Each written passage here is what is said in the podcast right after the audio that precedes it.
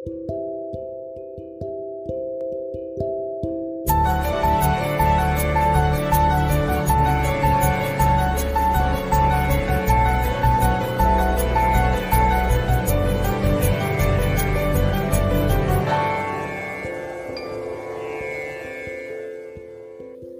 அனைவருக்கும் வணக்கம். உங்களை மறுபடியும் சந்திக்கிறதுல ரொம்ப மகிழ்ச்சி.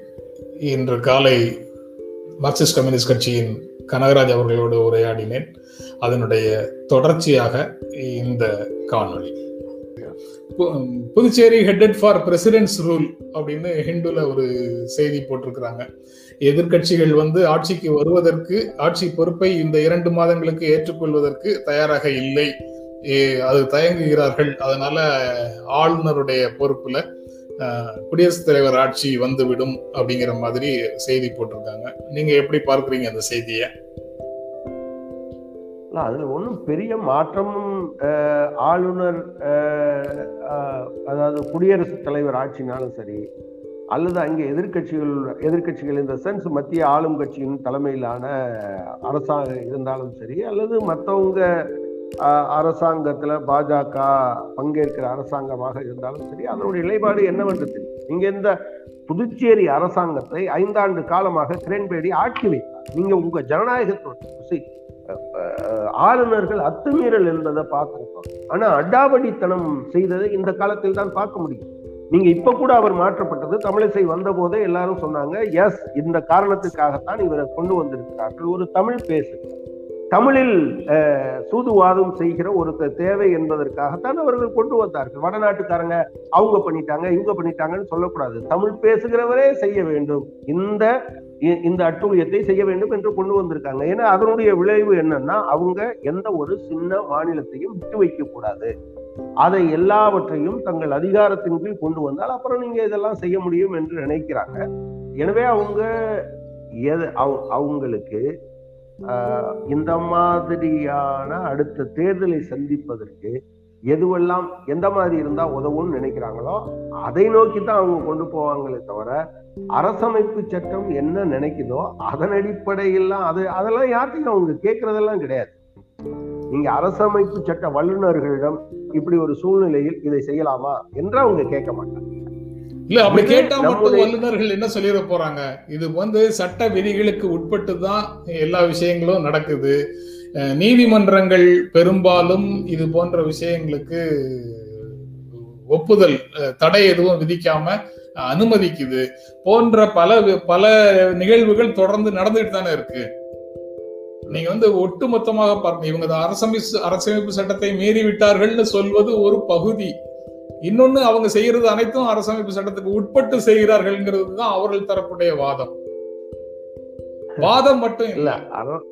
சட்ட விரோதமாக முழுக்க சட்ட விரோதமாக செய்து விட முடியுமா? ஒரு ஆம்பிகுட்டி இருக்கணும் அந்த சட்டத்துல. அந்த ஆம்பிகுட்டியை தான் அவங்க வந்து பயன்படுத்தி கொள்ள முடியும். அதாவது அப்படியும் இருக்கலாம் இப்படியும் இருக்கலாங்கிறது வரையறை செய்யப்படாத ஏதோ ஒரு லூப் ஹோல்ஸ் இருக்கிற இடத்துல தான் அவர்கள் வந்து அதை செய்ய முடியும்.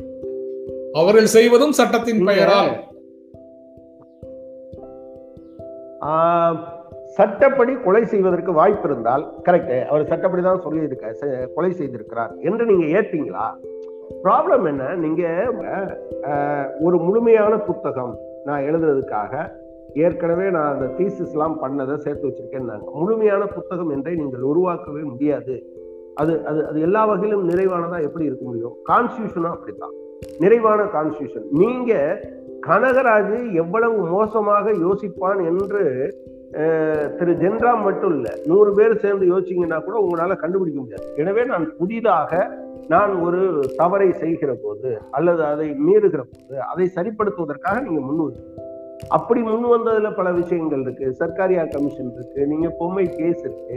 இந்த மாதிரியான விஷயங்களை எல்லாம் கணக்கில் எடுத்துக்கொண்டு தான் நீங்க பண்ணணுமே தவிர அதை விட்டுட்டு நீங்க மொத்த ஓட்டையும் நீங்க அடைச்சிருவோம்னு நினைச்சீங்கன்னா ஒரு காலமும் உங்களால் அடைக்கவே முடியாது. அதற்கான சாத்தியம் எழுத்துக்கள்ல இருக்கணுங்கிறத விட ஸ்பிரிட் ஆஃப் தி கான்ஸ்டியூஷனை புரிந்து கொள்ள வேண்டும்.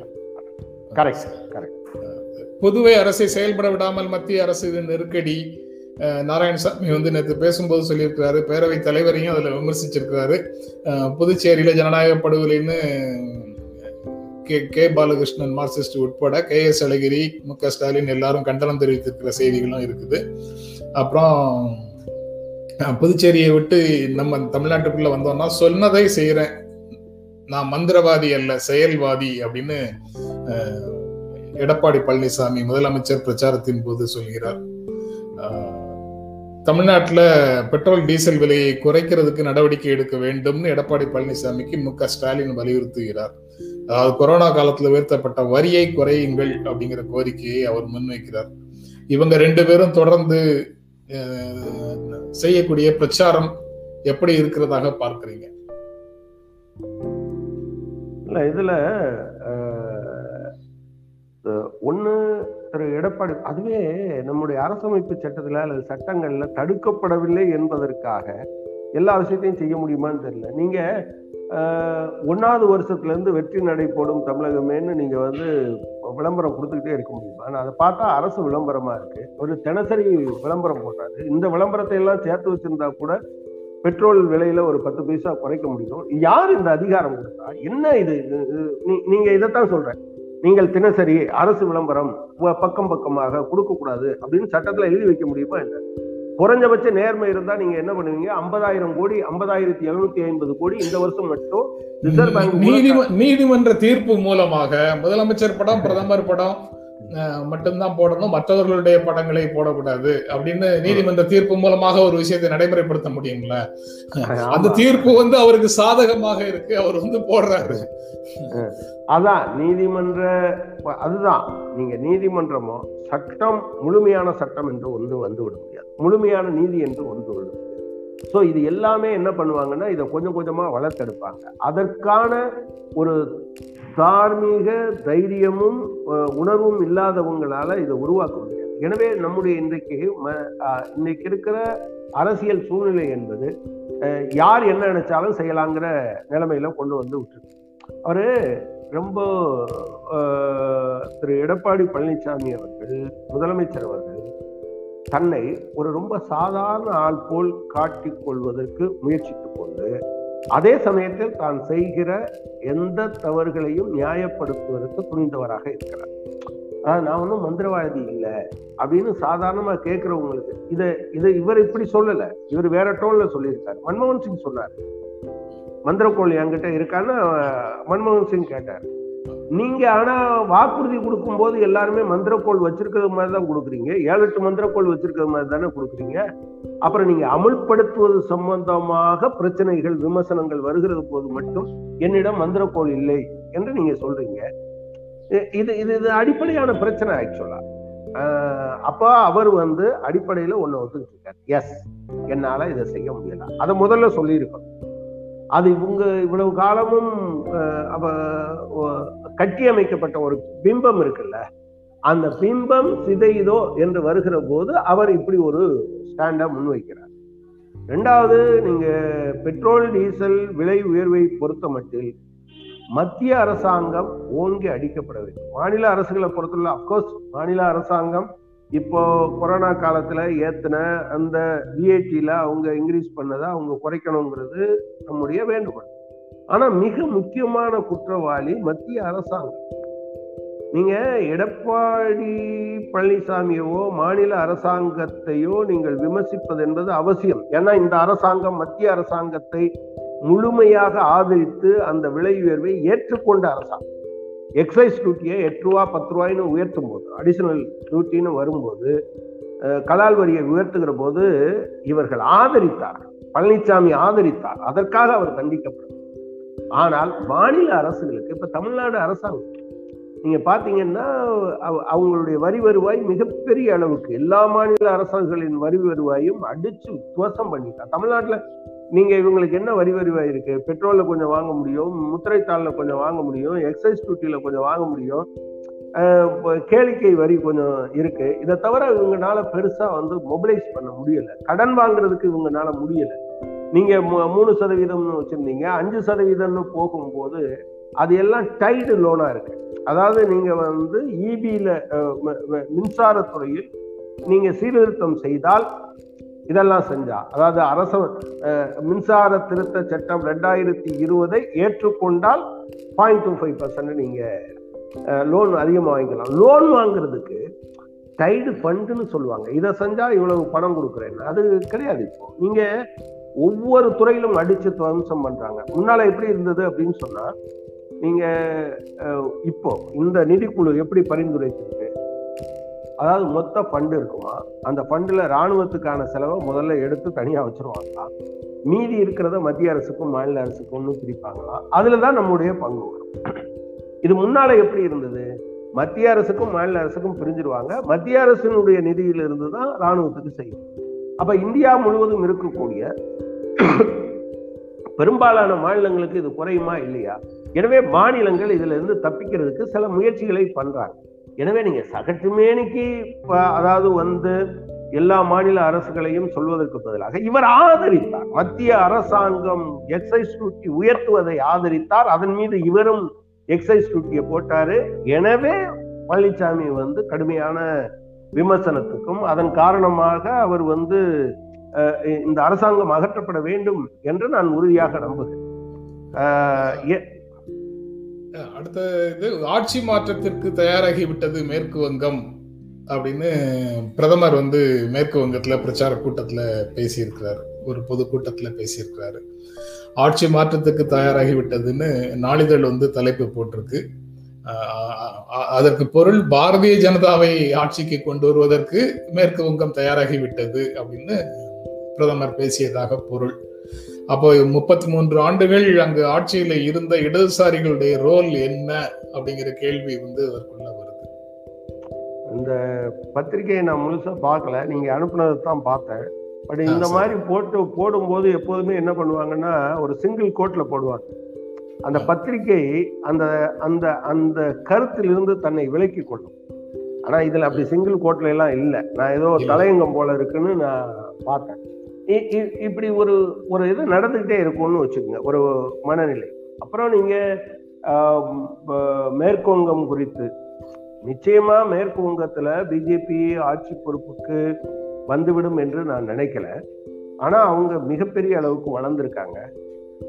சிபிஎம் இடதுசாரி கட்சிகள் மிக மோசமாக தங்களுடைய செல்வாக்கு தளத்திலும் வாக்கு தளத்திலும் அரிமானத்தை கடன் தொடர்ச்சியாக கடந்த சில ஆண்டுகளாக கண்டுகொண்டே வருகிறார்.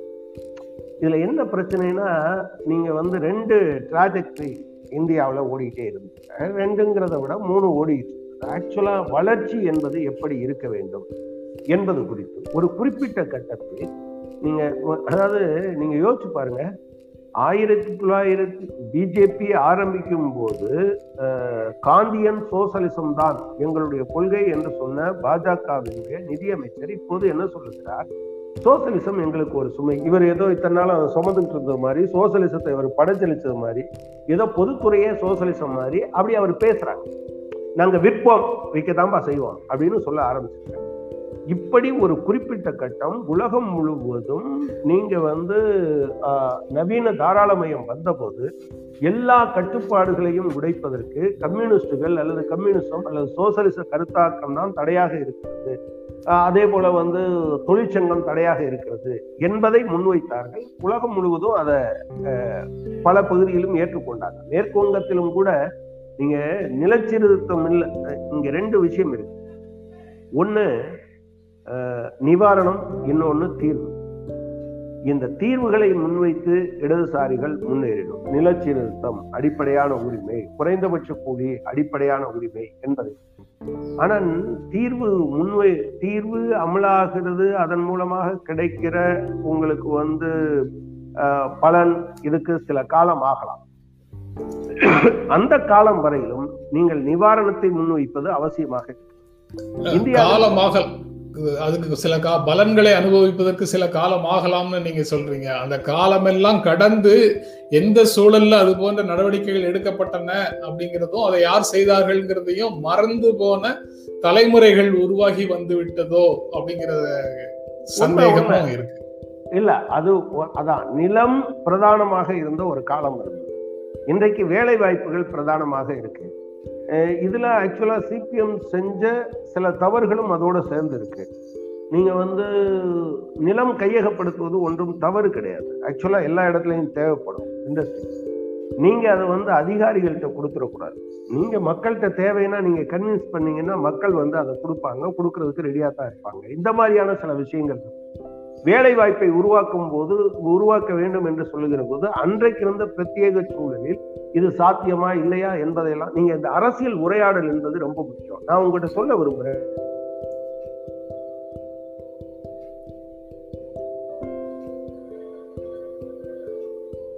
ரெண்டாயிரத்தி அஹ், பத்தொன்பதுல அஹ், நீங்க பத்தொன்பதுல சிலியில யுவமரலஸ் அரசாங்கம் அடிச்சு துரத்தப்பட்டது. யுவமரலஸ் துரத்தப்பட்டார்.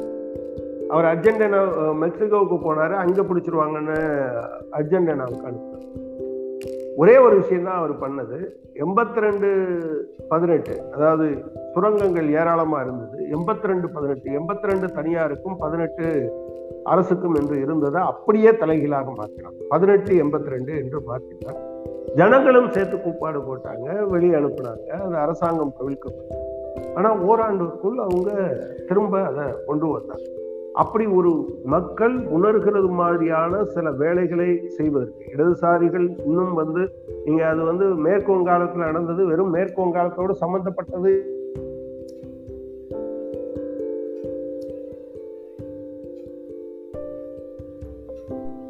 ஒன்று வந்து என்னன்னா அந்த கான்ட்ராஸ்டை நீங்க பார்த்தீங்கன்னா தெரியும். திரிபுரால இருந்த முதலமைச்சர் இவ்வளவு காலம் முதலமைச்சராக இருந்து சொந்த வீடு கூட இல்லாதவராக இருந்திருக்கிறார் என்று பிரதமர் ஒரே நேரத்துல அவரை கிண்டல் பண்றாரு. இன்னொரு பக்கம் நீங்க இங்க பாத்தீங்க அப்படின்னு சொன்னா நாயை இங்க இருந்து டெல்லிக்கு கொண்டு போறதுக்கு ஐம்பத்தி ஆறாயிரம் ரூபாய் செலவழிச்சாரு. மோட்டார் சைக்கிளை கொண்டு போறதுக்கு செலவழிச்சாருன்னு செலவழிச்சாரு அந்த முதலமைச்சரை கொண்டாந்து வச்சிருக்காங்க எங்க திரிபுரால? நீங்க உங்களுக்கு வந்து எளி- எளிமையாக இருப்பது என்பது எள்ளலுக்கு உட்படுத்தப்படுகிற இகழ்ச்சிக்கு உட்படுத்தப்படுகிற காலமாக ஒட்டுமொத்த இந்த சமூக சூழலும் மாற்றப்பட்டு இருக்கக்கூடிய சூழ்நிலையில் தான் நாம் இருக்கிறோம். எனவே இதுல இருந்து மாறி வருவதற்கு இப்ப நீங்க அந்த அந்த பத்திரிகையினுடைய தலைப்பை ஒருவேளை அது தற்செயலாம் நடந்திருக்கலாம். ஒரு பத்திரிகையாளருடைய தவறா கூட இருந்திருக்கலாம். ஆனா இது இந்த மாதிரியா வர்றது முதல் முறை அல்ல. ஏராளமான முறைகள் இந்த மாதிரி வருவதை பார்த்து விட்டு தான் நான் அதுல இருந்து சொல்றேன். நிச்சயமா மேற்கு வங்கத்தில் அப்படி ஒரு நிலை ஏற்பட்டால் அது இந்தியாவிற்கு மிகப்பெரிய பிரச்சனையாகத்தான் இருக்கும். சிபிஎம் நாளைக்கு ஆட்சிக்கு அங்க வந்துரும். ஆட்சி மாற்றம் வந்துரும். இடதுசாரிகளும் காங்கிரசும் இருக்கக்கூடிய கூட்டணி வந்துரும் என்று நான் நம்பல. ஆனா அதுல வந்து இந்த முறை ஒரு மூன்று பகுதியாகத்தான் வாக்குகள் பிரியும் என்று நான் நினைக்கிறேன். அந்த பிரிவு எந்த அளவுக்கு யாருக்கு சாதகமாக இருக்கும் என்பதை இன்னும் ரொம்ப நெருங்கின நேரத்துல தான் கண்டுபிடிக்க முடியும் என்று தோன்றுகிறது. இப்போது ஆனா பிஜேபி ஆட்சி பொறுப்புக்கு வந்துவிடும் என்று அப்படி கிளியர் கட்டா சொல்றதுக்கான வாய்ப்பு எதுவும் நான் பேசியவர்களிடமிருந்து கிடைக்கவில்லை என்று மட்டும் நிகழ்ச்சியினுடைய இறுதி பகுதிக்கு வந்துட்டோம். ரைஸ் அண்ட் ஃபால் அப்படின்னு எடிட் பேஜ் ஆர்டிகிள் ஒன்று வந்து இந்தியன் எக்ஸ்பிரஸ்ல போட்டிருக்காங்க. அதனுடைய முதல் வரி தான் நான் முதல்ல சொன்ன வரிகளோட uh, democratic exceptionalism is now withering away. The impact is also external அப்படின்னு அவர் சொல்றாரு. அசுதோஷ் வாஷ்னே அப்படிங்கிறவர் எழுதிய பத்தி. அதுல ரொம்ப முக்கியமான விஷயமாக அவங்க சொல்றது எந்த ஜனநாயகத்துல நாடு முழுக்க ஒரே மாதிரியான குரல் ஒலிக்க தொடங்குகிறதோ உரிமைகளை விட கடமைகள் முக்கியம் என்ற முழக்கங்கள் அதிகமாகின்றனவோ சுதந்திரத்தை விட சலுகைகளை அனுபவித்துக் கொள்ளுங்கள் என்று சலுகைகளை முன்னிலைப்படுத்தக்கூடிய சூழல் வருகிறதோ ஒரே கருத்தை ஒரே கருத்தாக்கத்தை நம்பும்படி நாடு முழுவதும் மக்கள் எப்போது அச்சுறுத்தப்படுகிறார்களோ நிர்வாக அதிகாரத்தை ஒழுங்குபடுத்தும் முறைகளை எல்லாம் எப்போ நீர்த்து போக செய்கிறார்களோ அல்லது பலவீனப்படுத்துகிறார்களோ ஜனநாயகம் மறைந்து எதேச்சதிகாரம் தலை தூக்குகிறது என்று இந்த அடையாளங்கள் எல்லாம் காட்டுகின்றன அப்படின்னு அந்த பத்தியில சொல்றாரு. தேர்தல் மட்டுமே ஒரு நாட்டில் நடக்குதுங்கிறதுனால அது ஜனநாயகத்தை உயர்த்தி பிடிக்கிற நாடு என்ற முடிவுக்கு நாம் வந்துவிட முடியாது அப்படின்னு சொல்றாரு. நீங்கள் எப்படி பாக்குறீங்க அந்த கருத்துக்களை. தேர்தல் நடக்குது. தேர்தல் நடப்பதற்கான ஒரு சட்டம் இருக்கிறது. தேர்தல் கமிஷன் இருக்கிறது. இதெல்லாம் ஏற்பாடு. பட் மக்களுடைய உணர்வாக ஜனநாயகம் இல்லாத போது இப்ப நீங்க வந்து ட்ரம்ப் வந்து ஆட்சிக்கு வந்துட்டார். ஆனா அவர் எடுத்த பல முடிவுகள் மாற்றப்பட்டிருக்கின்றன பின்னால். அவரு ஜனநாயக அமைப்புகளை கொச்சைப்படுத்தி பேசியிருக்கிறார் ஜனநாயக அமைப்புகளை கொச்சைப்படுத்தி பேசுவதை அவர் வச்சிருக்காரு. அவங்க நல்லா தான் சொல்லியிருக்காரு. இந்த இந்த இந்த பகுதி இருக்க ரொம்ப ரொம்ப முக்கியமானது. நீங்க இரண்டாம் உலக போருக்கு பின்னால் உலக நாடுகள் முழுவதும் நீங்க நான் உங்ககிட்ட சொல்ல விரும்புறேன். நீங்க ஜனநாயகத்தை பற்றி பேசும்போது எல்லாரும் பொதுவா நீங்க கம்யூனிசம் சோசலிசம் அதை தூக்கி அப்படி ஒரு புறங்கையால தள்ளிட்டு போவாங்க. பெண்களுக்கு வயது வந்த அனைத்து பெண்களுக்கும் வாக்குரிமை கொடுத்தது யார் கொடுத்தா? சோவியத் யூனியன் தான் கொடுத்தது. அதுக்கு பின்னால ஆயிரத்தி தொள்ளாயிரத்தி இருபத்தெட்டுல இங்கிலாந்துல வந்தது. நீங்க ஓ- அது என்னது? ஓல்டஸ்ட் டெமோக்ரஸி அல்லது வந்து இது வந்து புகழ்பெற்ற டெமோக்ரஸின்னு சொல்ற யாரெல்லாம் முன்னுக்கு வரல? ஓய்வூதிய பலன்கள் எப்போ வந்தது? பிஎஃப் இஎஸ்ஐ இந்த மாதிரியான அதாவது இப்போ நீங்க வந்து இதுல இருக்கிறவங்களுக்கு வேலையில் இருக்கிறவங்களுக்கு என்னென்ன சலுகைகள் இருந்தது? நீங்க ஏன் பிரான்ஸ் வந்து ஓய்வு பெறும்போது ஒருத்தருக்கு வீடு இல்லைன்னா வீட்டை கொடுத்துட்டு அப்புறம் கொஞ்ச காலம் கழிச்சு வீட்டை வீடு கொடுத்தாங்க. ஓய்வு பெறுகிற போது ஒருத்தருக்கு சொந்தமாக வீடு இல்லை என்றால் அதை உத்தரவாதப்படுத்துவது அரசு என்று வைத்திருந்தாங்க நீங்க நவீன தாராளமய கொள்கைகள் ஆரம்பிக்கிற காலமும் சோவியத் யூனியன் வீழ்ந்த காலமும் ஒன்று சோவியத் முகாம் வீழ்ந்த காலமும் விட்ரா பண்ணிட்டாங்க. நீங்க உலகம் முழுவதும் வந்து இப்ப நம்ம ஊர்ல ரெண்டாயிரத்தி மூணுல இருந்து அரசு பதவியில் இருக்கிறவங்களுக்கு ஓய்வூதியம் கிடையாது. இந்தியா முழுவதும் நாலுல இருந்து கிடையாது. இந்த வருஷங்கள் தான் வேறுபடுதே தவிர உலகம் முழுவதும் ஓய்வூதியத்தை பறித்து விட்டது. ஓய்வூதியம் எப்போ எப்போது வந்தது? நீங்க சோசலிச முகாம் ஒன்று இருந்ததுதான் உலகம் முழுவதும் ஜனநாயகத்தை தலைக்க செய்வதற்கான அடிப்படையாக இருக்கும் நீங்க ஈவன் ஐநா சபையே கூட அப்படி செய்ய வேண்டும் என்றால் அதற்கு வந்து ஒரு சோசலிச முகாம் என்று ஒன்று தேவை. ஒரு நாடு மட்டுமல்ல ஒரு சோசலிச முகாம் தேவை. அது இன்றைக்கு இல்லை என்பதனுடைய விளைவுதான் நீங்க சொல்ற கட்சிகள் இருக்கும் சட்டங்கள் இருக்கும் நீதிமன்றங்கள் இருக்கும். ஆனா ஜனநாயகத்தினுடைய அடிப்படை அதனுடைய ஆன்மா சிதைக்கப்பட்டு கொண்டே இருக்கிறது என்பதைத்தான் அவங்க சொல்லியிருக்காங்க. நான் பார்க்கிறேன். இந்த இன்னொரு பகுதி உள்ளுக்குள்ளக்கு பத்தியில இன்னொரு பகுதி இருக்கு. Democracy democracies do not charge peaceful protesters with sedition அதாவது ஜனநாயக நாடுகள் போராடக்கூடியவர்கள் மேல தேச துரோக வழக்குகளை போடாது. ஒரு குறிப்பிட்ட மதத்தை தனிமைப்படுத்தி குடியுரிமை தீர்மானிக்கப்படாது. ஊடக சுதந்திரத்தை ப- அச்சுறுத்தல் மூலமாக பறிக்கும் செயல்கள் நடைபெறாது. பல்- பல்கலைக்கழகங்களும் மாணவர்களும் ஒரு குறிப்பிட்ட தத்துவத்தை ஏற்றுக்கொள்ள செய்வதற்காக நெருக்கடிக்கு உள்ளாக்கப்பட பட படமாட்டார்கள். ஜனநாயக நாடுகள் அல்லாத நாடுகளில் தான் அதெல்லாம் பண்ணுவாங்க. அப்படின்னு வரிசையாக அப்- அப்படி ஒரு பட்டியலும் அதில் கொடுக்குறாரு. உங்களுடைய நிறைவான கருத்தாக நீங்க அதை பற்றியும் கருத்து சொல்லிடலாம். அவர் இந்தியாவில் என்னெல்லாம் நடக்குதோ அதெல்லாம் ஜனநாயகம் இல்லைன்னு சொல்லியிருக்காரு. அது அந்த பட்டியல்ல நிறைய இருக்கு. ஒரு ரொம்ப அயோத்தி மாதிரி பாபர் மசூதி இடிப்பு வழக்கில் தீர்ப்பு சொன்ன ஒருவர். அவரு பதவிக்காலம் முடிஞ்ச உடனே அவர் வந்து ராஜ்யசபா மெம்பர் ஆக மாட்டார். எந்த நாட்டினுடைய உச்ச நீதிமன்ற தலைமை நீதிபதியும் அப்படி ஒண்ணு இருக்கா? பிறகு உடனே அவருக்கு வந்து ஏதோ ஒரு கேட்டகரி பாதுகாப்பு பிடிப்பீங்களா நீங்க? இதெல்லாம் இ- இப்படி நிறைய இருந்திருக்காச்சு நீங்க எப்போதுமே விழுமியம் என்பது அது என்ன வடிவத்திலான அரசாங்கம் என்பது இருக்கட்டும்.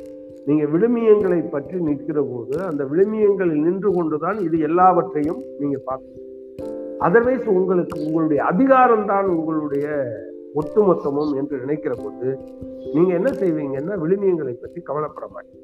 நீங்க ஆள்வதற்கு வருவதற்கு பதிலாக அதிகாரம் செலுத்துவதற்கு வருகிற போது நிச்சயமா சட்டத்துல எங்கேயாவது ஒரு ஓட்டை இருக்கும்.